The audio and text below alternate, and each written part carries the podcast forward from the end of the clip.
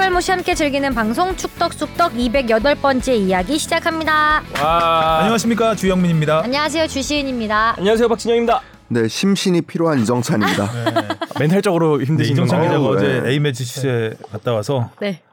A 매치가 끝날 때쯤 몰랐어요. 저는 심지어 그 옆에서 손흥민 선수 인터뷰하고 있었어서 몰랐는데 뭐 아무튼 폭탄 발언이 옆에 떨어졌었더라고요. 떨어진지도 몰랐네. 투하 됐네요. 한번도 안 튀었어요, 글로? 아, 예, 그 몰랐어요. 맞은지도 뭐 파편이 튀었을 텐데. 어. 예, 그래서 바로 그때 다시 알아봐서 새벽에 또- 아 하필이면 또 새벽에 나간대요. 또 그분은 또 몇 시에 나갔어요? 그래서 그 회사에 6시 반에 나와서 어젯밤 그 늦게 퇴근했을 텐데. 1시쯤 퇴근했죠. 그러고서 집에 가서 2시. 거- 기사 검색 좀 하다가 3시. 잠깐 눈 붙이고 나와서 6시 반에 인천공항 가서 그분 떠나는 모습을 배웅하고. 예. 피곤하네요? 피곤하겠네요. 아. 예. 누가 더 피곤한가 한번 해보자.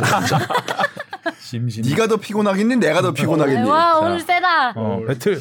KFA만 이렇게 저격하신 줄 알았는데. 네, 아니- 아 오늘 KF에 저격할 거 큰 거 하나 아, 있죠. 그렇죠. 와. 자, 클린스만 호가 드디어 드디어 닻을 올렸습니다. 네. 두 경기 1무 1패. 어, 승패를 떠나서 경기가 재밌었습니다. 아 그렇죠. 특히 우루과이와 네. 2차전은 음, 아주 재밌었어요. 맞아요. 아, 물론 패하긴 했지만 뭐 승패가 중요한 경기는 아니니까 네, 일단 뭐 클린스만 감독이 지휘봉을 잡고 네. 뭐 크게 손대진 못했겠죠 시간이 짧았으니까 음. 아마도 이제 카타르 월드컵 진영이 그대로 나왔죠 어, 김진수 선- 선수만 빼고 음. 또 부상 때문에. 음, 역시 그때 그런 자신감은 아직도 살아 있다. 예, 는걸 좀 느꼈고 어, 선수들이 여전히 겁이 겁 없이 자기 네. 축구를 하는 모습 아주 잘 봤고 어, 그런데 이제 단지 이제 수비에서 좀 아쉬움이 있었고 음. 어, 클린스만 감독이 앞으로 이제 공격도 음, 중요하지만 음. 음, 수비를 좀 더잘 가다듬어야 되겠다 네. 하는 걸 여실히 보여준 경기였는데 음. 이걸 다 덮어버리는 그 이슈가 아이고, 예, 그래도 얘기를 할 거예요. 다 하긴 할 건데 그리고 이것도 할 거고. 그래서 네, 오늘은 네, 오늘은 이제 그렇습니다. 우리 A 매치만 가지고 네. A 그, 매치. 사- 예, 그 사이에 또 이제. 호태 감독도 어, 네, 안녕하셨기. 때문에. 네, 네. 자 댓글부터 가겠습니다. 어, 김짜장 그만짜장님이요. 수원대 대전 8년 전 더 전에 진짜 치열했죠. 전쟁이었죠. 어머 쇠파이프가 부정적이나 쇠파이프요? 쇠파이프 쇠파이프가 부정적이나 그 열정했던 두 구단의 서포터즈는 오히려 지금 그립습니다. 시대가 바뀌었다 해도 그때 리그 열정은 인정. 기자님 짠 하실 듯. 참 서정원 감독님 청두 국내 전지훈련 소식 후기는 없을까요? 아, 저 안 그래도 진짜 되게 궁금해하고 있거든요. 왜냐면 서정원 감독의 아들이 또 지금 수- 수원에서 지금 이번에 처음으로 프로 계약을 맺었기 때문에 뭐 연습 경기 때 한번 같이 뛸 거라고 얘기를 들어서 음. 그러니까 이제 어 상대 팀 연습 경기지만 상대 팀 사령탑으로서 아버지를 만나는 야. 장면을 한번 뭐 취재를 할 수도 있겠다라는 생각이 들어서 좀 관심을 갖고 있었는데 여튼 네, 후- 후기 좀만 기다려 주세요. 금방 한번 알아볼게요. 네, 토끼 52님이요. 헐, 주하나 새벽 3시 기상이면 저녁 8시쯤이면 자야 할 텐데. 뽕피디님, 좋아하는 팀인데, 보다 말다니 마음이 작다. 잘 잡고 자라요. 홈즈 셜룩님이요. 22세 룰은 언젠가는 없어져야 할 룰이라고 할까요? 프로는 프로입니다. 무한 경쟁에서 실력으로 살아남아야지 육성하는 게 아니라고 생각합니다. 이동국은 제가 기억하기론 고등학교 졸업도 하기 전에 아침에서 두 골 넣었죠.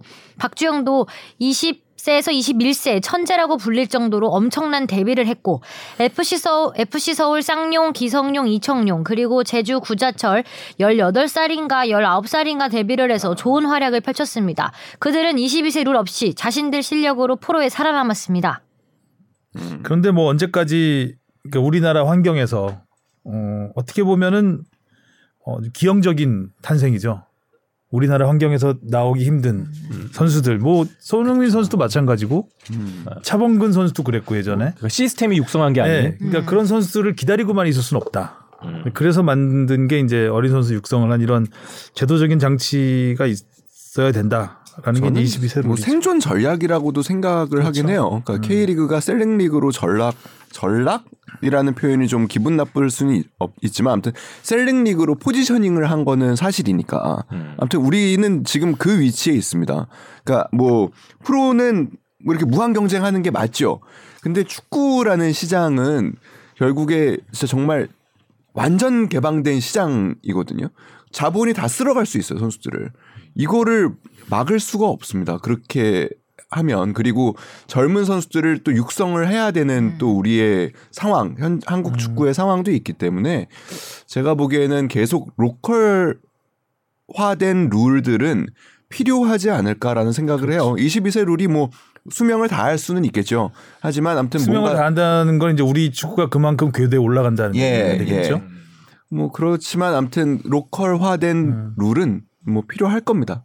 그렇죠. 네. 뭐 예전에 국내 영화 산업 보호하기 어, 위해서 그렇죠. 이제 스크린 스크린 쿼터제 같은 경우 그러니까 이제 약자를 보호하는 스스로 보호해야 되니까 네. 그런 룰뭐 K리그만 하더라도 골키퍼 우리나라 선수만 쓸 수 있게 하잖아요. 네, 그렇죠. 뭐 신의손 네, 선수 이후로 그렇죠. 벌어진 이제 어떻게 보면 그래서 이제 규정이죠. 귀화시키고 막 이런 여러 가지 작업들이 있었죠. 다음이요. 오드리치 님이요. 클린스만의 인터뷰 내용과 attitude만큼은 그간 봤던 감독 중 가장 friendly한 것 같습니다. 정말 즐거워 보이고 이런 사람이 도망간 헤르타 스토리도 오히려 구단이 어지간했나 보다 생각이 들 정도 필립 람 자서전이나 헤르타 시절에 대한 해명도 충분히 민감하고 얼굴 붉힐 수 있는 질문인데 그 정도면 진중한 대답이었지만 굉장히 능글맞단 느낌. 언론 친화적인 거 보니 슈퍼스타를 모셔온 건 맞는 것 같아요. 사랑도 통역이 되나요의 빌 머레이, 미스터 베이스볼 같은 영화가 자꾸 생각나면 안 되는데 잘못된 기시감이길 바라요. 하찮은 질문은 클린스만은 온 가족 다 왔나요?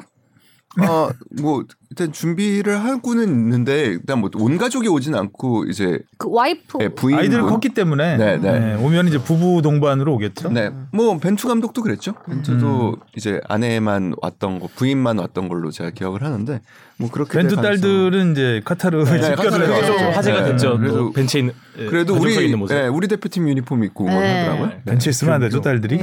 큰일 났죠? 갑자기 뛰어. 어, 그 어제 경기 보니까 클린스만 감독 너무 좋아하더라고요. 네.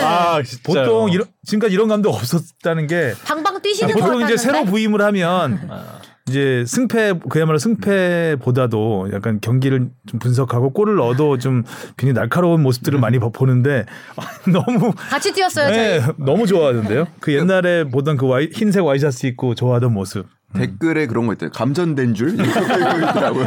네, 너무 좋아하셔가지고. 하여간 되게 좀 시원시원했던 네. 것 같아요.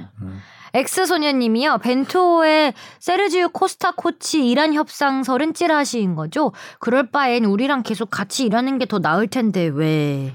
아니죠. 뭐 그렇게 보기는 어렵습니다. 그러니까 수석 코치들은 이제 보통 그러니까 성공한 팀의 수석 코치들은 굉장히 다른 팀에서 욕심을 내는 그러니까 원하는 구단에서는 굉장히 좋은 인제 예, 인재죠. 그래서 퍼거슨 감독의 수석 코치들이 전부 아. 전부라고 보기는 어렵지만 굉장히 성공한 감독으로 성장한 케이스가 많죠. 음. 케이로스. 네, 뭐 케이로스도 대표적이고요. 그러니까 이렇게 뭐 과거 시절에 보면 무리뉴 감독도 그랬고, 그러니까 이런 아주 성공한 지도자 아래 있었던 수석 코치들은 뭐 좋은 팀에서 탐을 낼 만한 게 당연하다 보니까 뭐 세르지오 코치 같은 경우에는 첫 번째는 당연히 벤투 감독이 여름에 움직인다고 하죠. 여름 이적 시장에서 음. 이제 어. 아, 팀 아마도 제가 알기로는 프로팀과 협상이 될 것 같은데 오. 그 팀에 이제 같이 갈 가능성이 제일 높을 것이고 아니면은 독립을 한다면은 이제 새로운 팀을 본인 스스로 맡게 되는 결정을 하게 되겠죠. 그런 면에서 저는 뭐 이란도 좋은 카드가 될 수 있을 것 같은데요. 이 이제 세르지오 코치 입장에서는 음, 그렇죠. 이란은 뭐 일단 아시아에서 최강팀 중에 하나이기 때문에 좋은 팀 맞는 거죠. 만약에 맞는다면. 뭐팬 입장에서 이란 간다고 해서 뭐 밉다기보다는 박수 쳐주고 싶어요. 뭐 오히려 만나게 된다면은 어, 성장해서 어, 더 빛나는 자리에서 만나는구나 이런 생각이 그렇죠. 들것 뭐 같아요. 주먹 감자만 안 날리면 그렇죠. 축구돈신님이요. 안녕하세요. 좋은 방송 감사합니다. 요즘 야구가 아주 시끄럽습니다. 국제 경기력이 현저히 떨어진 게 알려져서인데 그 이유 중 하나가 야구 선수 육성에 상당한 상당한 경제력이 필요해서인 걸로 압니다.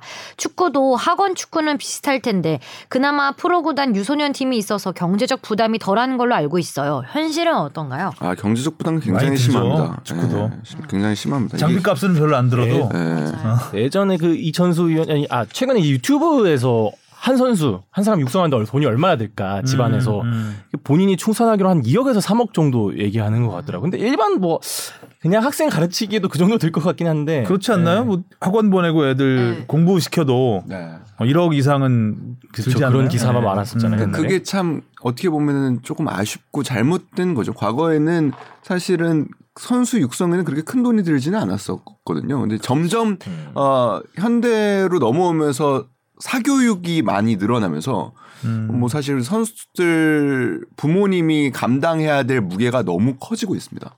그렇죠. 네. 골프 선수 한 명 키우는데 1년에 1억 든다 그러거든요. 와. 1년에 1억이요? 네, 골프가 1년에 돈 1억. 진짜 많이 골프가 많이 들죠.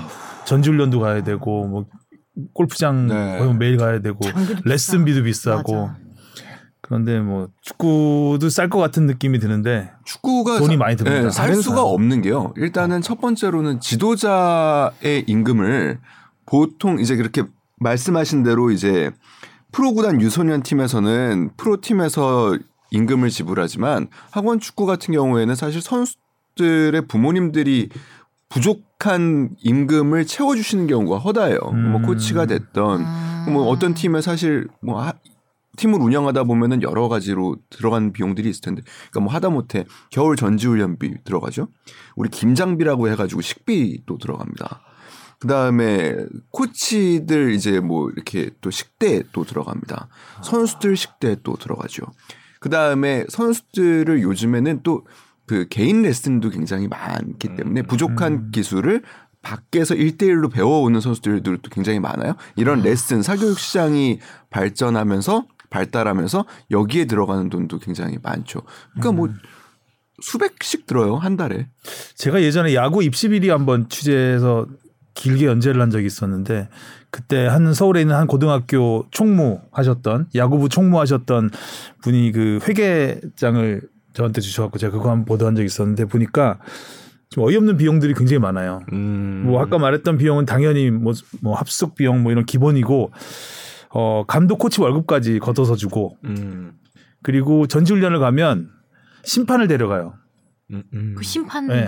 심판도 다 해주고 또 심판의 모든 비용을 다 대주고 그리고 어떨 때는 예를 들어서 이제 고등학교 팀이 전지훈련을 하면 중학교랑 같이 가는 경우도 있어요. 그럼 중학교 학부모가 내요 그거를 그런 비용들을. 아. 그래서 뭐 돈이 어- 어마어마하게 들어가더라고요. 그게 이제 입시하고 연관되는 부분이니까 그건 또 굉장히 잘못된 문화가 아직도 음. 아직도 그럴 거예요. 그- 그, 왜냐면- 학부모들 말로는 전혀 없어질 수가 없대요. 그건 한 몇 년쯤이었죠? 그 연재하셨던. 그거 뭐 한 5년, 5, 6년 됐나요? 음, 네, 어, 얼마 안 얼마 안 됐- 됐네요. 하겠네요, 지금도. 네, 지금도 비슷할 거예요. 5, 6년에 이제 한 3, 4년 전 거 회계장부였으니까 근데 이제 야구와 뭐 축구의 차이는 진짜 저- 정말 뭐 장비 정도 차이죠. 근데 야구 그 배트 가격이 엄청나다고 그러더라고요. 선수 그렇죠. 많이 부러지고. 또 나무 배트를 금방 소모할 것 쓰니까. 같고. 어. 네. 그러니까 우리 야구 경기력이 떨어지는 이유 중 하나가 그 나무 배트 쓰는 것도 있다고 하거든요. 저 계속 거론됐죠. 아. 그러니까 어린 선수한테 너무 무거운 음, 배트를 쥐어주다 보니 그 스윙 풀 스윙 할 때 이게 스윙 메커니즘부터가 다르다. 음. 왜냐하면 지금 세계 선수권 이런 거 하면은 알루미늄 쓸 걸요 지금은 고등학교 청소년 선수권 같은 거 하면 어. 이제 어린 선수부터 우리는 고등학교 때부터 나우 배트를 쓰니까 좀 그런 문화 뭐 여러 가지 좀 문제가 좀 있죠. 자, 다 봤나요? 네. 어. 자, 그럼 바로 이슈로 넘어가겠습니다. 네.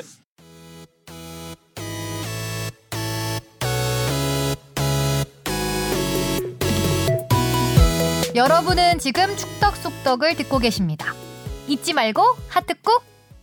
자, 오늘은 봉 PD가 준비를 많이 못했어요. 네. 뭐 색깔도 없고. 어, 이유가 있나요? 아니 저도 아침에 좀 이렇게 준비하려고 그랬는데 음. 김민재 선수가 여러 가지 남겨주셔갖고 김민재 때문에. 그걸 김민재 탓으로 이게 돌린다. 딴게 아니라 독자 어. 여러분들이 현장을 많이 궁금해하실 것 같아갖고 자 이제 빨리 현장, 또 현장 으로 퉁. 아, 전달해드리려고 하다 음, 보니까 음. 예. 자, 일단 뭐 제목은 베일벗은 클린스만호의 공격 축구. 첫 승은 다음에. 이 이야기는 다음에. 음. 자, 김민재 선수 얘기가 제일 궁금해요, 일단. 네. 그, 음. 좀 예측 못하는 순간에 네. 불쑥 튀어나온 말이어서 이게 정말 진심인가, 진심일까. 그리고 뭔가 팀 내 무슨 사정이 있었나. 좀 뭐, 개인적인 혼자만의 생각은 아닌 것 같다는 생- 느낌이 좀, 혼자만의 결정은 아닌 것 같다는 느낌 좀 들고. 어땠어요 분위기가? 뭐, 그, 제가, 제가 이제 그 폭탄이 떨어지는 순간에 제가 옆에 있어가지고 음. 정확하지는 않은데 그 뒤로 취재를 할 수밖에 없었죠. 그렇죠. 예. 근데 여튼 간에 말씀하신 부분 중에서 뭐 아무튼 혼자만의 생각은 아닌 것 같다라고 하셨는데 혼자만의 생각인 것 같고요. 일단은 음. 그 부분은. 근데 즉흥적으로 나온 또 답, 그러니까 이게 본심일까 아닐까에서는 저는 본심이다라는 결론, 저 스스로 취재한 결론은 그래요.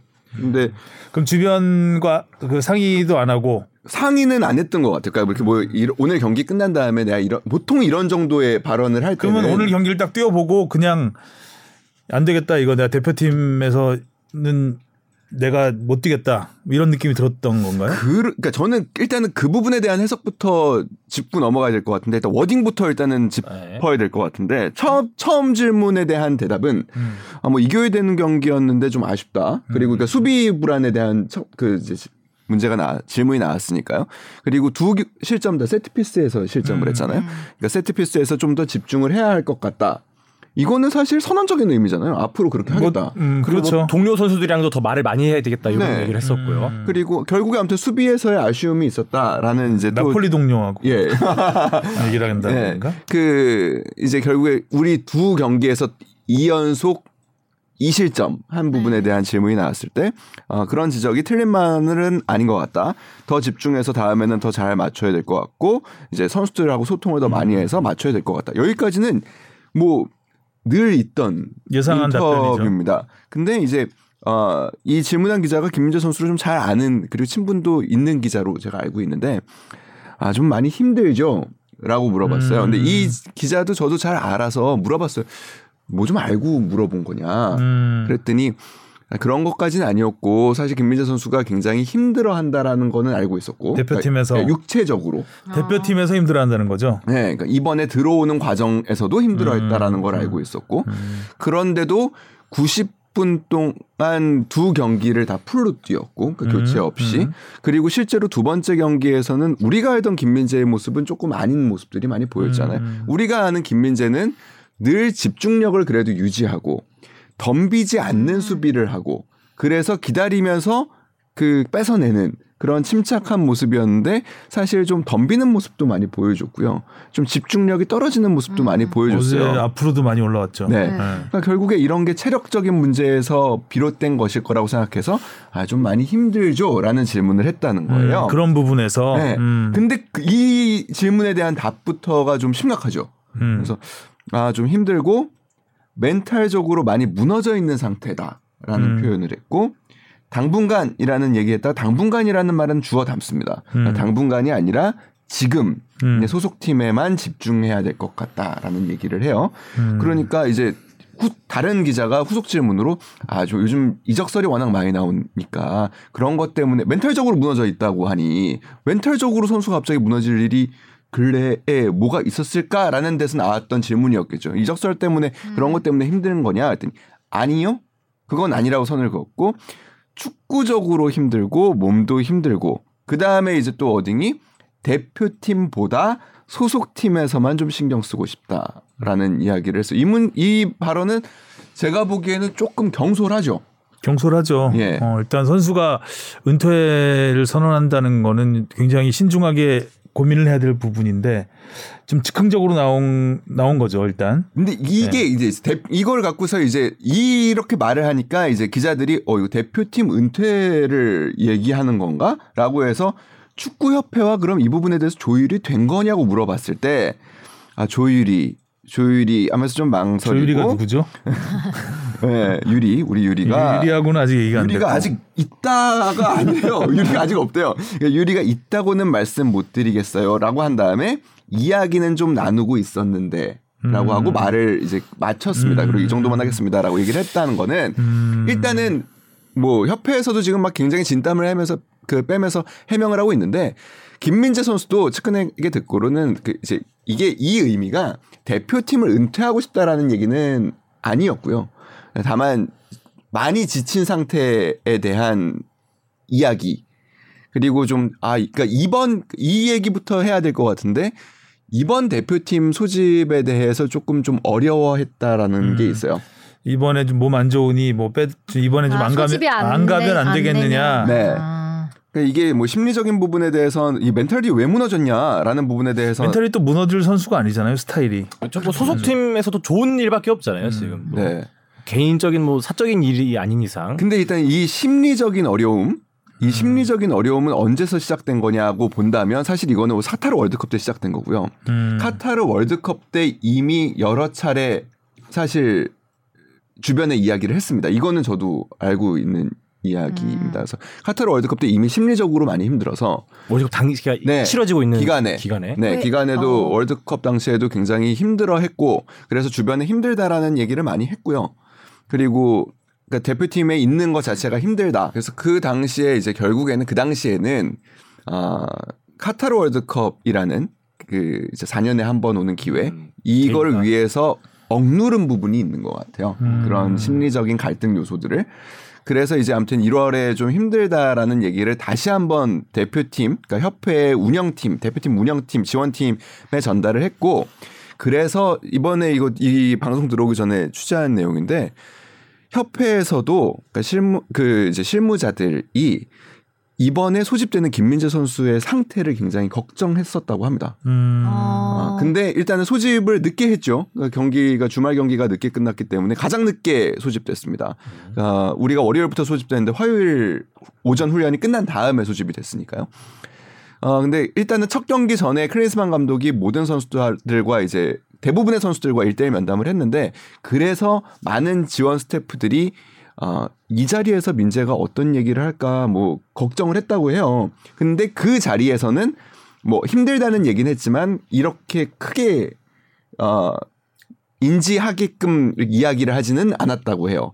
그래서 뭐 팀에서도 아, 어느 정도 그래도 감독님이 잘 그 하고 이야기가 됐나 보다. 그래서 결국에는 2차전 우루과이전 앞두고 공식 기자회견에도 나왔던 네. 거잖아요. 그땐 되게 열심히 하겠다고. 몸이 닿는. 한 최선을 네. 승, 승리로 복수하겠다고 그때 그랬죠. 그렇죠. 음. 그리고 그뭐 그 이제 김영권 선수가 이제 같이 함께하는 김영권 선수가 100경기를 뛴 걸 보면서 나 역시 이제 몸이 닿는 한 음. 끝까지 최선을 다하겠다 이런 이야기를 했었는데 정말 하루 만에 어떻게 보면은 그 정반대되는 만에. 이야기가 나온 거니까 힘들긴 많이 힘들었나 봐요. 이게 네. 좀 그냥 단발성으로 그렇게 느껴서 이야기한 것 같진 않고 계속 쌓였다는 네. 거잖아요. 네. 카타, 카타르 터진 것 월드컵 같은데 때부터. 약간. 음. 이거 아, 터진 계기가 진짜 의아한 게 타이밍이 진짜 이상했잖아요. 뭐 되게 큰 대회를 치르고 나서도 그러니까. 아니고 뭐 그러니까 찐 탈락을 경기. 엄청 한 것도 아니고 나이를 또 엄청 뭐 많이 먹어서 엄청나게 체력적으로 음. 힘든 것도 아닐 텐데 음. 국가대표라는 거에 대한 좀 무게를 좀 느껴야 될것거 같고 예, 예. 아, 좀 그래도 아직 젊은 선수니까 그렇게 봐야죠. 음, 팬들이 좀 이해를 하고 힘들었구나. 팬들이 엄청 지금 뭐 나- 난리가 났죠. 네. 아니 근데 화가 처음에 났죠. 딱 들었을 때는 저도 처음에 들었을 때는 아니 대표팀 아무나 되는 것도 아니고 그렇죠. 국가대표로 병역 면제까지 받았으면 좀 더 의무감을 가져야 되는 거 아니야라고 이제 처음에 반응은 저도 그랬는데 많이 쌓였나 보다. 그러니까 많이 좀 힘든가 생각해- 보다라는 어, 생각이 어, 들어요. 많이 쌓였나 보다. 근데 그거를 좀 주변의 선배들이 또 우리 황인범하고 친하잖아요. 황인범 선수하고 황인범 라인들. 네, 황인, 황인범 선수는 굉장히 진중하고 멘탈 고민- 진짜 세고. 고민 상담 잘해줄 것 같은 네. 스타일이잖아요. 범이가 정리해야죠. 어. 네. 그러니까 이범 선수. 범이가 그래서 하자. 아까도 이야기하면서 음, 근데 아, 결론은 황인범이 정리하는 걸로. 김범이가 정리해야 어. 되는 문제일 음. 거. 근데 그 저는 이제 기대하는 부분이 그런 부분이에요. 그러니까 전에도 한번 얘기했지만 클린스만 감독의 선임 과정은 사실 굉장히 후퇴했죠. 퇴보했고 뭐 어떻게 보면은 회장이 찍어서 된 거가 사실 이제 정설처럼 이제 받아들여지는 분위기였어요. 클린스만 감독의 장점이 본인이 이야기한 자신의 장점이 이 부분이거든요. 음. 선수들이 어디에 어떤 상황에 있는지 심리적으로는 어떤지를 파악하는 게 나의 장점이다. 매니저 매니저 역할을 한다고 네. 했으니. 음. 그리고 이제 다음 달에 시- 실제로 나폴리로 가서 만날 계획을 갖고 있는 걸로 알고 있어요. 어. 네, 그 어떻게 신경을 보면- 쓰겠죠. 네, 네, 김민재 잘 없는 대표팀은 지금 상상할 수가 없잖아요. 네. 네. 그러니까 좀 잘 다독여서 김민재 선수도 뭐 그냥 뭐 쌓아놓고 있는 스타일이 아닐 테니까 그거에 대해서 어느 정도 내가 이런 상황이다라는 걸 좀 알리고 싶지 않았을까 어느 정도는 근데 그게 좀 약간 경솔한 발언으로 이어지는. 살, 어, 살짝 이제 대표팀 은퇴까지 좀 많이 간 거죠. 음, 에이. 대표팀 은퇴는 아닌 것 같고요. 그런 의도도 아닌 것 같고. 네, 네. 말이 좀 그렇게 나온 거 같아요. 말이- 말이, 원래 어, 어. 아다르고 어다른 거라. 음. 아 그리고 공개적으로 말을 해서 풀어야 될 문제가 있고 음. 다른 이게 확대 생산이 되니까 네. 이게 네. 그러면 팬들도 오해를 하고 또 또 이것 때문에 또 멘탈적으로 더 흔들릴 수도 있거든요. 네. 팬들이 안 좋은 반응들이 계속 나오다 보면 이미 또 뭐 저기 그 김민재 선수 아내 유튜브 댓글에 또 음, 그러지 막 않았으면 글 달리고 있고 제발. 막, 아, 아 오늘 밤새 DM 엄청 받았대요. 그 음. 네. 쌍욕 엄청 많이 아, 받았다 뭐. 그러더라고요. 말이 주워 담을 수가 없는 거라 이제 또 조심해야 되는데. 비교를 하게 되잖아요. 그쵸. 어, 다른 선배들과 어, 선배들 또. 이런데 뭐 이런 하다 보니 네. 그렇게 해서 풀 수 있는 문제는 아닌 것 같고 일단 김민재 선수의 상황도 음. 어느 정도 좀 주변에서 이해를 하면서 윈윈할 수 있는 아, 진짜 DM 폭발했겠다. 어떻게 보면 폭발했지. 저는 뭐 아무튼 저는 클랜스만의 첫 번째 과제라고 생각합니다. 음, 아. 김민재 선수도 뭐 본인이 직접 당장 본인이 얘기하긴 힘든 상황일 수 있긴 하겠지만 음. 조금 더 이렇게 팬들의 마음을 다독여줄 수 있는 멘트 한 마디를 더 해줬으면 좋겠어요. 그러니까 오늘 아침에 출국할 때 좀 개인적으로 아쉬운 거는 진짜 말안 간밤에. 뭐 아 진짜 은퇴야라는 생각이 들 정도로 물론 그게 아니었으면 좋긴 하겠지만 좀 당분간 쉬고 싶다라는 의미로 좀 받아들였긴 했는데. 어 그냥 아 잠깐 좀 말이 헛나온 것 같습니다. 뭐 요 정도 한 마디만 해도 이런 그게 아니니까 말을 안 한 거죠. 그렇죠. 음. 음. 또 그렇게 말하면 너무 또또 가벼워지는 부분이 있기 때문에 나의 힘든 상황을 좀 알아 좀 어느 정도는 표출하고 싶었던 생각은 음. 있었던 것 같아요. 저도요. 그렇기 때문에 이걸 당장 주워 담으려고 없죠. 어, 네. 그렇죠. 주워 담으려고 한것 같, 하려고는 안 했고 음.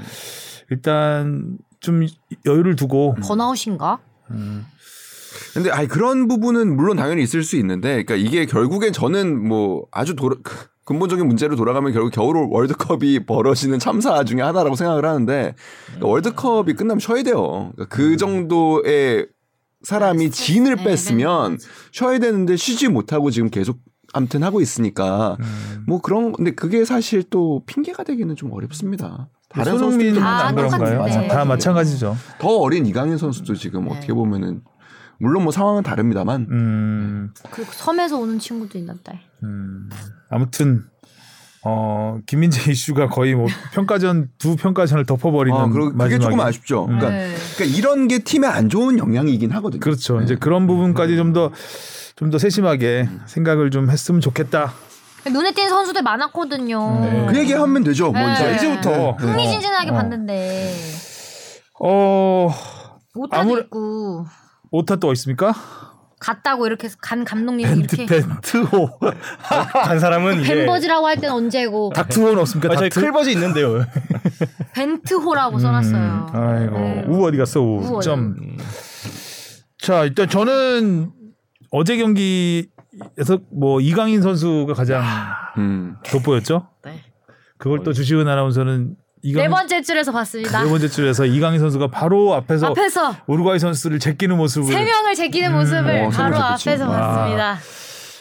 클래스가 다르구나 역시 네. 이 드리블의 클래스가 다르다. 그러니까 손흥민의 부담을 굉장히 많이 덜어주는구나 이강인이. 저 선수들 몰고 다녔으니까요. 음. 네. 그리고 킥도 이제 거의 이강인 선수도 많이 하던데요. 많이 차죠. 그러니까 네. 왼발 프리킥, 왼발 코너킥은 이강인이 차고 네. 오른발 코너킥은 손흥민이 찼던 것 같은데, 그죠? 뭐 네, 예, 좌우에서. 예, 예. 네. 저는 뭐 이강인 선수 정말 여러 가지 뭐 원래 잘하던 것도 되게 잘했지만 또 여기서 성장했던 게 뭐가 느껴졌냐면은 오른발 킥. 와, 와. 오른발 크로스. 네. 그세명 제끼고 가서 네. 오른발 크로스. 너무- 거기서 이기재 선수가 그렇게 세게 차면 안 되지 않나? 아 근데 너무 아까 흘러나와서 너 너무 세게 찼죠. 그거 잘, 맞, 잘 맞았어 심지어. 심지어 잘 맞았어. 영점 조절이 안 된 거야 그냥. 그 100km 넘었을 거예요, 스피드. 들어갔으면 멋있었을 텐데. 황의조 선수가 앞에서 잘라줄 수도 있었을 거예요. 아니 머리로. 그거 그냥 딱 빈데 보고 찼으면 어땠을까? 황인범처럼 어찌 보면 살짝 비슷한 상황이잖아요. 황인범 그물을 거라고. 찢겠다라는 각오만 없었으면 너무 세게 차더라고요. 캐논 슈터 이기재. 아. 어떻게 그래서 막 자꾸 저기 그 골라인 쪽으로 드리블 쳐갈 때 저거 어떻게 마무리하려고 근데 하는데 올리더라. 그걸. 보란 듯이 오른발로 딱 올리는 이 모습. 그러게요. 그것도 체중이 살짝 무너진 상태였잖아요 그때. 어. 그리고 또 뭐 이렇게 자, 진짜 수비 가담 열심히 하더라. 이 생각 확 드는 게 막 계속 전방 압박하면서 볼을 빼오려는 이 투쟁심이 경기장에서 너무 여실히 느껴지더라고요. 근데 후반 되니까 좀 지- 지치더라. 음. 아직 뭐 90분을 어, 아직은 체력이- 경기를 많이 안, 이게 굉장히 그게 주- 중요하다고 그래요. 그러니까 실제로 다 뛰어보는 거. 예, 그러니까 이 리그에서 90분을 잘 뛰지 않아요. 이강인 음, 선수는. 그렇죠. 예, 그러니까 그 거기에 몸이 익숙해지는 거거든요. 70분 되고 80분이 되면은 떨어지는 거예요. 음. 그래서 사실 어떤 선수가 뭐 우리 이제 맨날 GPS 달고 무슨 몇 킬로 뛰었는지만 우리 언론에는 공개되지만 음. 실제로 팀에서 보는 거는 5분 단위의 뛴 거리를 본대요. 음. 어. 그래서 많이 안 뛰어도 괜찮은데 이 선수가 만약에 70분 꾸준하게 뒤로 뛰어야 된다 뚝 이거죠. 떨어졌다. 음. 그럼 이건 문제가 있다는 음. 거죠. 음. 오. 근데도 저는 그래서 또 의미가 있는 게 뭐였냐면은 그래서 후반 한 중반부 넘어가면서 이강인 선수를 빼지 않을까 근데 음. 이런 생각을 했는데. 클린스만 감독이 계속 이제 기용을 하더라고요. 너무 좋았다고 얘기했죠. 음. 그리고 이제 그 지난번에 이제 하성룡 기자도 잠깐 이 자리에서 얘기를 했던 것 같은데 저는 그 점을 굉장히 주목해서 봤거든요. 그러니까 이 대회는 그러니까 이두 경기는 클린스만 감독이 카타르 월드컵에서 본 거를 우리 팀에 어떻게 이식하느냐가 사실 저는 되게 중요한 포인트라고 봤어요. 근데 아무튼 이강인 선수에 대한 평가가 굉장히 좋았습니다. 가나전 있었을 때 우리가 졌음에도 불구하고 음. 어, 우리 팀의 모멘텀을 바꾼 선수라고 이제 이야기를 했었거든요. 음. 카타르 월드컵에서의 네. 가나전을 본 다음에 네. 음. 어, 테크니컬 그 네, 네, 로서- 어, TSG에서. TSG에서 의 의견인 거죠. 네. 음. 그래서 결국에 이번에 저는 그렇게 봤어요. 콜롬비아전은 감독의 의주, 의중은 그거였다고 봐요. 그러니까 카타르 월드컵의 베스트 11을 최대한 활용하겠다. 그래서 맞아. 이 선수들이 잘한 선수들이니까 음. 팬들 앞에서 충분히 음. 어, 환영을 받고 음. 축하를 받는 자리로 만들겠다라는 개념으로 저는 이해를 했습니다. 그 음. 사이에서도 물론 손흥민 선수한테 프리로를 주고 이런 변화들은 있었지만 저는 두 번째 경기가 그래서 클린스만이 앞으로 나아갈 방향을 좀 제시하는 경기였다고 생각을 해요. 음. 그런 부분에서 이강인 선수를 선발로 출전시켰고 그에 대한 평가가 이강인 선수는 파울을 하지 않고서는 막을 방법이 없었다라는 야, 아, 평가를 진짜. 했죠. 킥몇개 얻어냈어요. 네, 많이. 한 네. 일곱, 일곱 여덟 개 되는 것 같아요. 너무 잘해. 음. 이렇게 볼 수 있을 것 같아요. 그러니까 그 흐름을 놓고 보면 이제 클린스만 감독이 월드컵 TSG에서 많이 했던 이야기이기도 한데 빌드업이 굉장히 중요해졌죠. 후방 빌드업. 그 후방 빌드업을 하, 하면은 결국에 우리가 경기를 주도하게 되고 상대보다 효율적으로 뛸 수가 있습니다. 그리고 같은 거리를 뛰었어도 덜 지치는 효과가 있습니다. 그래서 벤투 감독이 4년 동안 공들였던 게 후방 빌드업이고 주도적인 경기, 능동적인 경기의 컨셉이 그 안에 있습니다. 많은 팀들이 그런 컨셉을 갖고 있습니다. 근데 이게 이거에 대한 대처법이라는 게 이미 나와 있어요. 음. 전방 압박이에요. 음. 전방 압박이 굉장히 강하게 들어와요. 그럼 build 못 하지. 그러면은 빌드업 자체가 잘 안 돼요. 이거에 대한 해법을 보여준 데가 카타르 월드컵입니다. 그러니까 이게 바로 이제 클린스만이 분석한 내용인데 그때 이제 어, 하성룡 기자가 얘기했던 부분 최전방 스트라이커, 그러니까 타깃형 스트라이커가 중요하다는 얘기가 왜 나온 거냐면 전방 압박이 이렇게 강하게 들어오면 뭐가 중요해지냐면 골 골키퍼하고 중앙 수비수의 긴 패스가 정확도가 굉장히 중요해집니다. 음. 골키퍼랑 중앙 수비수 간의 간격이 벌어질 테니까 그 공간을 노린다는 거죠. 아, 그러니까 상대가 다 앞으로 앞으로 나와 있잖아요. 음, 그러면 상대 뒷공간들이 열리게 돼 있습니다. 그때 이제 거기- 현대 축구로 갈수록 최전방 수비수와 최후방 수비수 간의 간격이 점점 점점 줄고 있어요. 그러니까 굉장히 많이 뛰어야 되죠. 전 팀 전체적으로. 그러다 보면 결국에 그 뒷공간들이 많이 열리게 돼 있거든요. 그러니까 한 번에 스트라이커에게 가는 패스가 정확해야 돼요. 첫 번째. 그게 첫 번째고 두 번째는 그 최전방 스트라이커가 공을 홀드하고 공격적인 방향 선택을 할 수 있는 능력을 갖춰야 돼요. 그래서 그 타깃형 스트라이커가 중요하다라는 얘기를 했던 게 클린스만 감독이 이번 카타르 월드컵에서 드러난 부분이라고 파악했던 겁니다. 조별리그였다 그러더라고요. 그렇죠. 조별리그. 어, 조별리그에서. 조별리그에서 드러났던 부분이라고 뭐 사우디가 아르헨티나 꺾은 거나 네. 약간 약팀의 그 언더독의 반란이 이제 그런 식으로 일어난 거죠. 그러고서 이제 그 다음에 평가했던 부분이 뭐였냐면 과연 그럼 뛴 거리와 성패, 그러니까 승패는 과연 어떤 관계가 있느냐 이 부분에 대해서는 좀 사실 이슈가 되게 많아요. 근데 어 팀이 많이 뛴다고 해가지고 승리할 확률이 높았냐? 이거는 상관이 거의 없는 걸로 나왔습니다. 왜냐하면 실제로 아르헨티나와 프랑스는 굉장히 덜 뛰고 잘하는 팀으로 유명합니다. 어. 그러니까 이거는 개인 능력과 전술 운용 능력이 워낙 뛰어난 선수들이기 때문에 그럴 수 있다고 보는 거고요. 저 여우같이 뛸 수 있으니까 딱. 그럼에도 불구하고 공통적인 현상은 뭐였냐면 중앙 수비수가 많이 뛴 팀. 아. 그리고 음, 최전방 스트라이커가 빨랐던 팀은 음.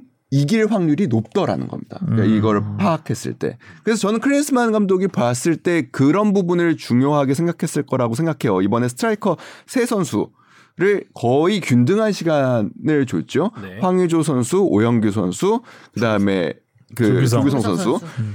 오영규 승 오영규 네. 오영규 일대 한정승이죠. 일단은 그 판단에서 너무 좋아요. 일단은 한 번에 기- 전개되는 패스를 공격적으로 잡아놓고, 그러니까 실제로 이강인 선수의 크로스를 받아서 터닝슛하는 동작도 아 굉장히 기가 막혔- 좋았죠. 그것도 뻥 뚫리더라고. 평가전인데 굳이 비디오 판독까지 네. 너무 그 저는 그냥 3대 1로 이겼다고 생각하고 어제 집에 갔어요. 너무나 미세한 부분인데 저도요. 어, 당연한 거 아니야? 그리고 뭐 콜롬비아전에서도 그 뭐지 막 패스 연계하다가 왼발슛 때린 거 있잖아요. 다행히 그 음. 아, 아탄깝게도 그 상대 수비수가 걷어냈지만 그런 장면에서 되게 보면은 어, 결정에 뭔가 한 템포씩 조금 더 빠른 느낌. 어, 그런 강하더라고요. 저돌적이고 음. 음. 사실 이게 핵이 있어. 저는 좀 경기 보면서 바랐던 거는 이 황의조 선수가. 살아나면서 어, 서울도 동반 좀 이렇게 일어날 수 있는 어, 곧 그런 갈 계기가 되지 거야. 않을까. 아예 뭐 잠깐이지만 소속팀에 전념하겠죠 뭐. 갈 거야. 마음 너무 주지 마. 그 기존에 갖고 있던 장점들도 잘 안 드러나더라고요. 예전에 이제 이렇게 버텨주는 플레이도 되게 잘했었는데 기다려요 지금은. 음, 에 기다리고도 많이 기다리다 기다리고 보니까 아, 지친다. 일단 공도 잘 안 가고 네. 어, 잘 보이지도 않고 근데 황의조 선수 그래서 유심히 봤거든요. 황의조 선수 교체되어 나올 때 이제 그 클린스만 감독이 어떻게 하나를 굉장히 유심히 봤는데 아는 것 같아요. 그러니까 황의조 선수의 그런 심리적인 상태를 그래서 기- 그러니까 어느 선수가 나올 때보다 반겼습니다. 그러니까, 어, 전 그건 안 보이는. 자리여가지고. 그러니까 이 그러니까 공격수가 이런 상황일 때 어떤 마음인지는 누구보다 잘 알겠죠. 자, 그렇겠다. 음. 맞아, 맞아.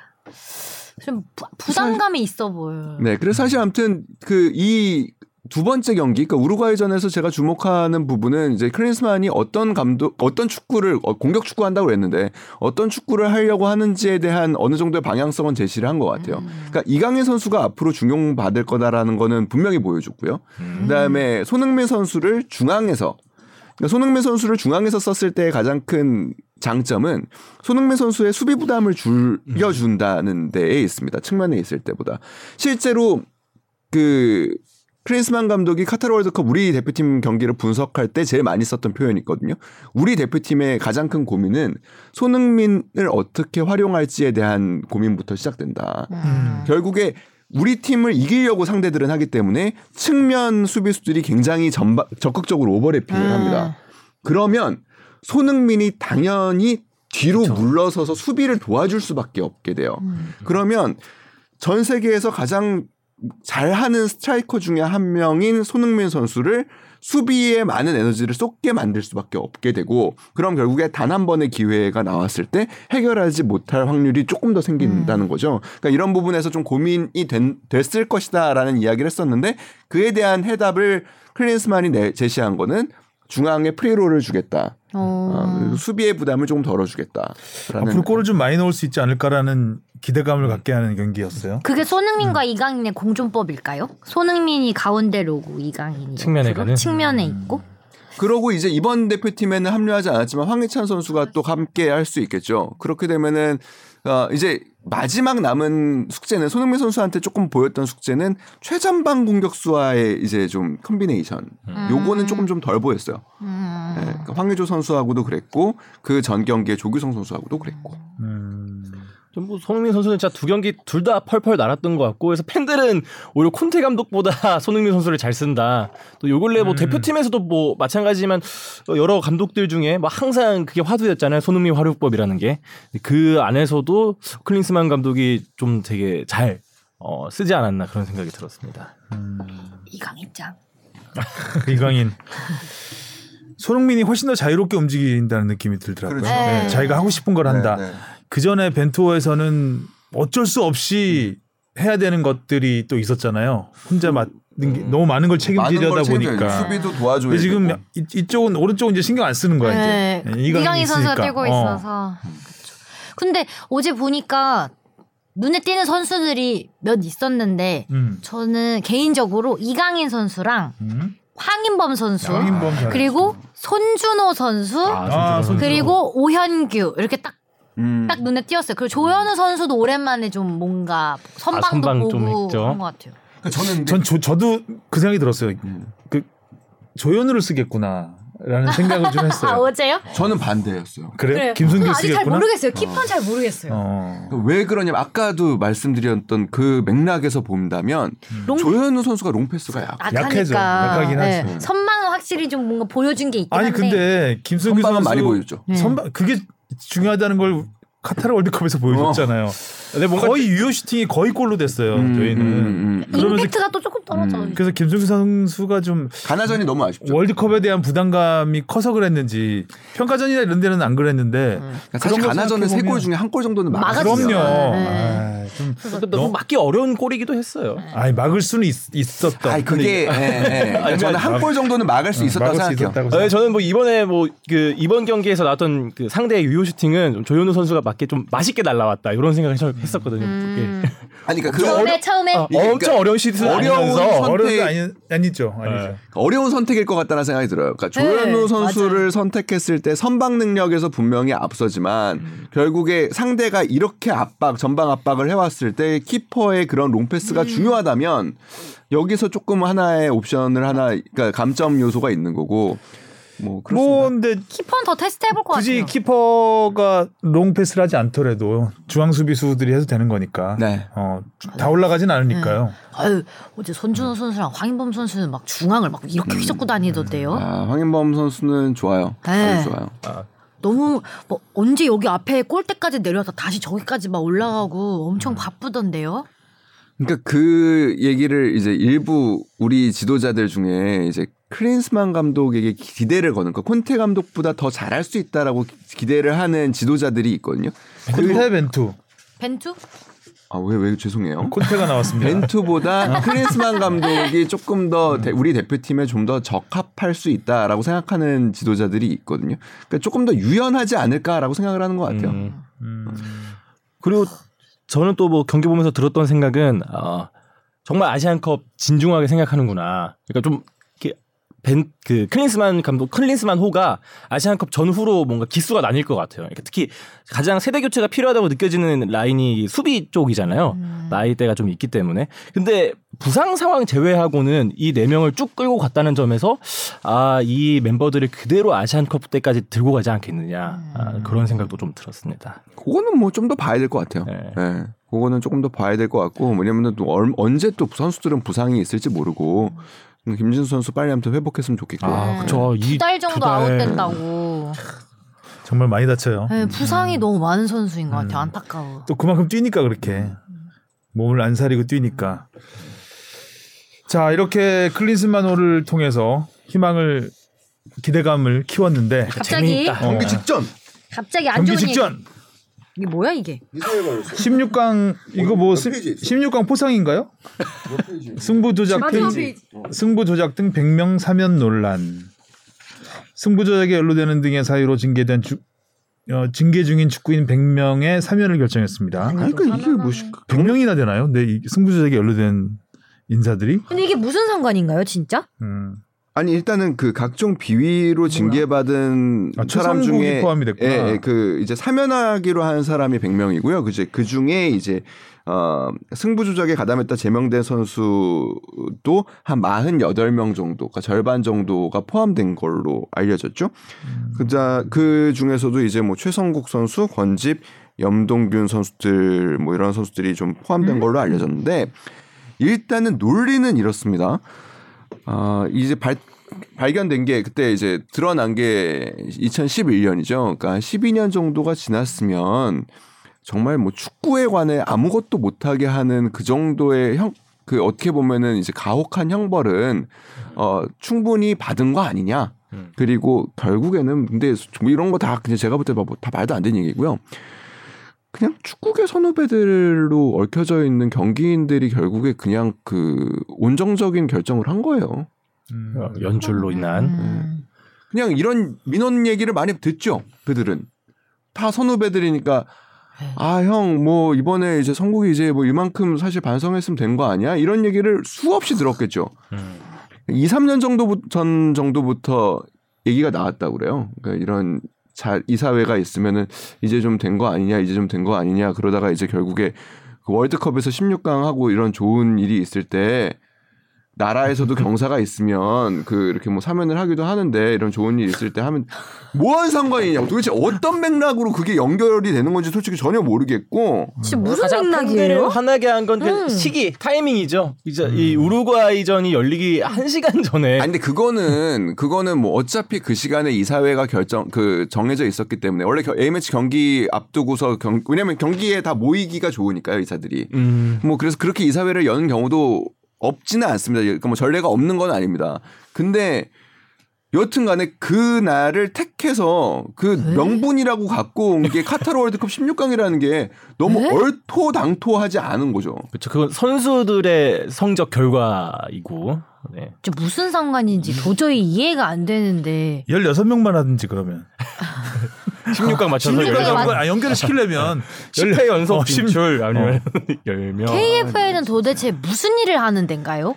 아니 근데 이거는 그렇게 좀 뭐 생각해 주셨으면 될 거. 우리가 많이 이제 비판을 하는 게 축구 협회 행정가 집단들을 많이 욕할 때가 사실은 많거든요.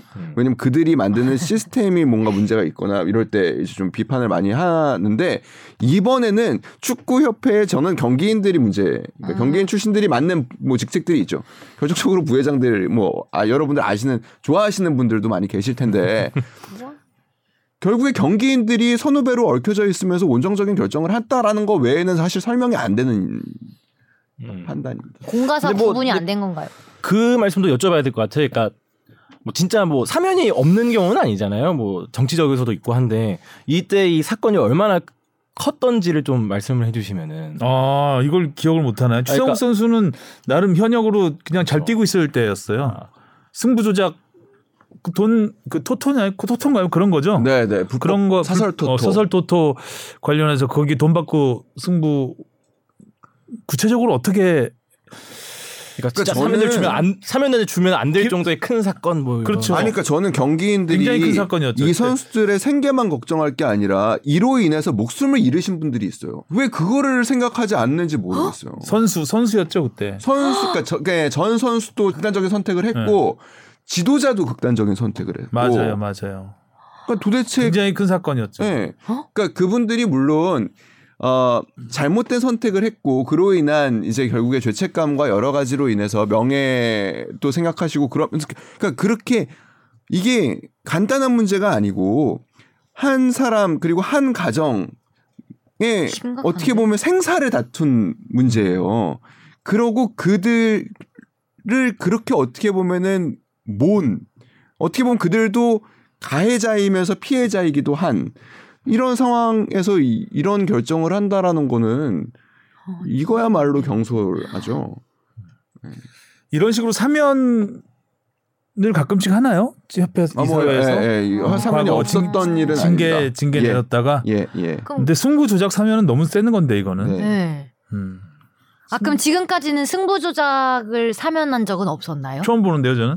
아니 승부 조작이 이때 처음 처음이었나요? 네, 처음 아. 드러났던 음. 경우니까요. 이거 뭐지? 그러니까 저는 이런 결정들이 축구협회에서 나오는 대부분의 결, 그러니까 이게 참 어려운 문제인데, 그러니까 행정이라는 시스템은 이제 결국에 경기인들과 행정가들이 함께 이제 만드는 겁니다. 결국에는 우리 축구를 좀 더 건강하게 만든다라는 목표는 같죠. 행정가들은 시스템을 만드는 거고요. 그로 인한 그다음에 이제 경기인들은 어떻게든 그냥 우리가 잘 살게 해달라는 게 사실은 경기인들의 가장 근저에 있는 음. 부분입니다. 어떻게 보면 2,701호 사태도 마찬가지예요. 선수들이 요, 요구한 거는 합, 일면 합당해 보이지만 한편으로는 우리 더 잘 뛸 수 있게 해주세요라는 아주 근본적인 그냥 그 어, 문제에서 나오는 거거든요. 그로 그거를 공정하게 하기 위해서 만든 시스템을 스스로 무너뜨린 게 축구협회였던 것이고 그러니까 행정가들은 그러니까 2,701호도 경기인들이 보는 시각하고 행정가들이 보는 시각이 완전히 좀 다릅니다. 음. 근데 옅은 인간에 저는 이번에는 경기인들이 잘못된 선택을 한 거라고 생각해요. 경기인 출신 그 행정가라고 이제 협회에 들어와 계신 분들이 너무 전적으로 별 잘못한다는 생각. 너무 별론데요. 근데 10년 동안 10년 넘게 축구계에서 일단 아무것도 못할 네, 아무것도 했죠. 못 한 상황이었다가 이게 이제 사면이 되면 다시 뭘 할 수 있을까요? 뭐 지도자를 할 수는 있겠죠. 뭐 유소년 팀을 가리킬 수도 뭐 있고요. 학원 축구 학원 축구를 뭐 할 수 있나요? 할 수도 있겠죠. 아, 그 사면이 10년 되면 감독이나 아. 코치를 할 수 있겠죠. 그럼 뭐 10년 동안은 뭐 학원도 못 만들고 뭐 이런 상식적으로는 건가요? 이런 전력이 있고 이러면 그리고 10년 동안 떠나 있었으면 안 쓰는 게 상식이잖아요. 그렇죠. 근데 또 이게 선후배 얽혀갖고 또 써요. 그럼요. 어. 아니 일은 공가서 그- 음. 그러면 학부모들은 사실 의리기 때문에 아 진짜 제가 알기로는 이 안건이 올라왔을 때, 그러니까 시- 그 실무자들, 그러니까 우리가 이제 제가 얘기하는 그 행정가 행정 파트에 있는 사람들은 아무튼 뭐 반대를 한 걸로 알고 있습니다. 아 음, 오히려 행정 파트에서 반대를 거기 하고 또 반대하고 네, 여기 네. 또 경기인들이 경기인들이 사실 주도를 해서 아. 분위기를 조성해서 아 이제 월드컵도 16강 되는데 그러니까 이게 아니까요? 16강 못 갔으면 사면 안 했겠네요 그러면. 왜 손흥민 득점왕 됐을 때도 하면 사면 하지. 기분 좋으니까 어, 기분 좋은 좋으니까 날이니까. 어, 좋은 날이니까. 아니 무슨 상관이야? 갑자기 16강을 너무 좋은 것도 안 좋게 만들어 버리는. 어떻게 이 근데 뭐 이 또한 잊혀지겠죠 시간이 지나면 잊혀지죠. 이렇게 파면 뭐 파 파장이 있을런지. 그러니까 저는 김민재에게 실망한 팬들이 그 어떻게 보면은 화력을 집중해야 할 곳은 여기라는. 생각합니다. 여러분 저는 여기에요. 아니 전화 또 해야 되나요? 아 이게 김재 선수는 지금 좀 마음이 아픈 거예요. 그냥 마음이 아픈 거라 생각하고 여기가 심각한 그리고 거구나. 여기는 제가 볼 때 해결돼요. 김민재 선수는 해결돼요. 해결될 거예요. 네, 이건 네. 해결돼요. 이거는 이렇게 넘어가면은 근데 이것도 뭐 이따 이렇게 됐으면 결정 난이 거가. 악물고 욕 먹다가 시간 지나길 기다리는 그렇죠. 거죠. 어 너무해. 또 축구인들이 뭐 목소리 높이지도 않을 거고 자기들 뭐 선배 후배니까 왜 이런 건 안 바뀌는 걸까? 결국에 나쁜 나쁜 사례들만 이게 이게 계속 나오네요. 예, 이 정치판에서 있을 일이잖아요. 어떻게 보면. 광복절 특사. 어. 네. 나너 처음 봐. 이거 뭐 16강 특사인가요? 이거? 특사죠. 16강 특사죠. 저 어처구니 없는. 사면만 해주고 복권은 하지 말지. 누구처럼. 이게 뭐야? 하여간 좀, 아, 너 좀 장난치는 것 같네, 약간 느낌이. 날짜도 음. 좀 별로고 시- 공개한 시기도 진짜 별로고 다 별로야. 전화하세요. 아주, 아주 별로입니다. 전화하세요. 전잘 모르고 있었네요. 여기 써놔서 알았지. 자, 아무튼 뭐, 시원한 골도 받고, 아쉬운 실점도 받고, 또 김민재 선수의 그 안타까운 인터뷰도 받고, 많은 일들이 네, 많았네요. 일주일 동안. 예, 축구협회 이 짜증나는, 화, 화나는, 화나는 이런 은근슬쩍 넘어가려는 참 이런 짓을 하면 안 되는데, 떳떳하지 다- 못하니까 이렇게 하는 거 아니겠어요? 네. 자기들도 욕 먹을 거 아니까. 욕 먹을 거 어, 아는 걸왜 어. 하는 거죠? 가만히 있을 때 하면은 화력이 집중될 걸 아니까 뭔가 좀 이슈가 분산될 때 때, 딱- 괘씸하죠. 어, 네. 괘씸하죠. 어처구니 없다. 이거. 이러고도 다 월급 받아갈 거 아니야. 이런 상황은 사면이 안 되는데 이거. 어, 세금 아니라서 다행이네. 아, 세금이네 어떻게 보면. 뭐, 네. 일단은 뭐, 네. 네. 말이. 길어질수록 스트레스만 쌓입니다 네. 진짜. 좋게 자, 마무리해야 되는데 좋은 네. 기분. 너 그것도 근데 K리그 그 토토도 안 해놓으면 뭘 어떻게 마무리? 아 맞아 K리그 토토 안 하나요? 안 이번에는 써놨네. 경기 있잖아요. 아 그러네요. 진영아, 너 무 안 했다 안 하기는. 아 죄송합니다. 진영아, 너 여기 오타 있는데 내가 말 안 했다. 아 감사합니다. 아니 근데 뭐 이- 쑥덕쑥덕이 아무리 좋은 일 있어도 사면 안 된다 너. 그래서 오타 오타 사건들. 넌 사면 안 된다고. 아니 그, 예, 해줄 생각이 없어요. 자, 오랜만에 돌아온 토토 할까요? 네. 자, 첫 번째 경기 전북 대 포항. 야, 전북은 근데 뭐 백승호 선수도 부상이라 그러던데. 네. 이제 그것도 아, 국대 차출 한 명도 안 됐다고. 울산에 또 사건이 울산 경기장에서 그런 그 전광판에 그런 글이 들어와서 아, 전북이 또. 한 명도 조규성 선수. 아 포항. 포항. 아 포항이. 포항. 아. 네, 그래서 포항! 포항 화이팅! 저도 포항 무승부. 오. 인천 대 대구. 약간 두 팀 다 약간 초반은 기복이 있죠. 네, 까리까리한데? 무승부. 인천 대구 가 전북을 꺾은 기세를 전 대구, 저도. 이어가지 않을까. 대구, 대구. 다음 광주 대 수원 FC. 아 돌풍 광주. 광주. 광주. 이승우 선수 돌아옵니다. 수원 FC. 음. 대전 대 서울. 야, 이 근데 대전이 이길 것 같아. 아, 대전 심심 아니 홈팬들이 화력이 장난 아니죠. 대전이 잘하던데요. 대전 잘해. 나 어. 대전. 황의조 음. 어, 오랜만에 K리그 복귀골. 어, 서울 아, 근데 가겠습니다. 서울이 그 사실 준비를 많이 하고 있긴 한데 이 기간에 대표팀에 갔던 선수들이 너무 많아요. 그러니까 아, 맞아요. 22세 연령 네, 아. 연령별도 또 두 팀이 갔어요. 또 아시안 게임 팀하고 또 올림픽 팀하고 아, 태석이 잘하고 여- 있었는데. 여기에 A 대표팀도 있어서 조금 그 여파가 있을 것 같습니다. 저는 무승부. 다음은 제주 대 울산. 울산 울산. 울산 너무 좋아 요즘. 울산. 자, 마지막 경기 강원 대 수원입니다. 아, 어려운 두 팀의 대결이네요. 수원 삼성 대 강원. 꼴찌 대결. 어, 꼴찌 대결이야. 아니, 일, 1승도 없는 수원하고 1승도 없는 강원. 하용 하용수, 그 하용수. 감독님을 모셔야 되기 때문에 저는 강원. 강원 나. 저도 강원. 음. 수원 삼성에. 이겨줘라 수원 삼성. 제주, 강원, 수원이 지금 현재 승리 없네요. 음, 제주가 승이 없는 건 좀 의아하네요. 제주 참 악재가. 예, 악재가 많아요. 음. 자 어떻게 끝맛이 좀 개운하진 않은 것 같긴 한데 네. 또뭐 선수들 소속 팀에서 잘해. 오랜만에 A 매치 월드컵 이후에 첫 A 매치 두 경기 잘 봤습니다. 아, 솔직히 저는 기대가 좀 되네요. 네. 음, 기대가 맞아. 되는. 아, 이 말씀 진짜 거리 드리고 싶었는데 그 이번에 우루과이전 직관 가서 잘, 제일 놀랐던 게 뭐였냐면은 실점 상황에서 팬들이 다 같이 괜찮아를. 외치더라고요. 괜찮아, 막 해요. 어, 저는 괜찮아. 막. 이때까지 경기 보면서 괜찮아 콜을 들어본 적이 있었나? 많아요. 많대. 그렇군요. 알겠습니다. 네, 많아요. 아 근데 달라진 거는 확실히 젊은 팬들이 많아요. 어제- 진짜 많아요. 젊은 어제 그 정도 경기력이면 저도 괜찮아라는 말이 음. 나올 만했습니다. 어, 그만큼 진짜 뭐 아까 말씀해 주셨다시피 기대감을 갖게 하는 거라고 마음속에는 다 아, 삼 대- 3대 2로 삼대 이로. 이겼다고 갔어요. 네. 저는 그렇게 이- 생각했습니다.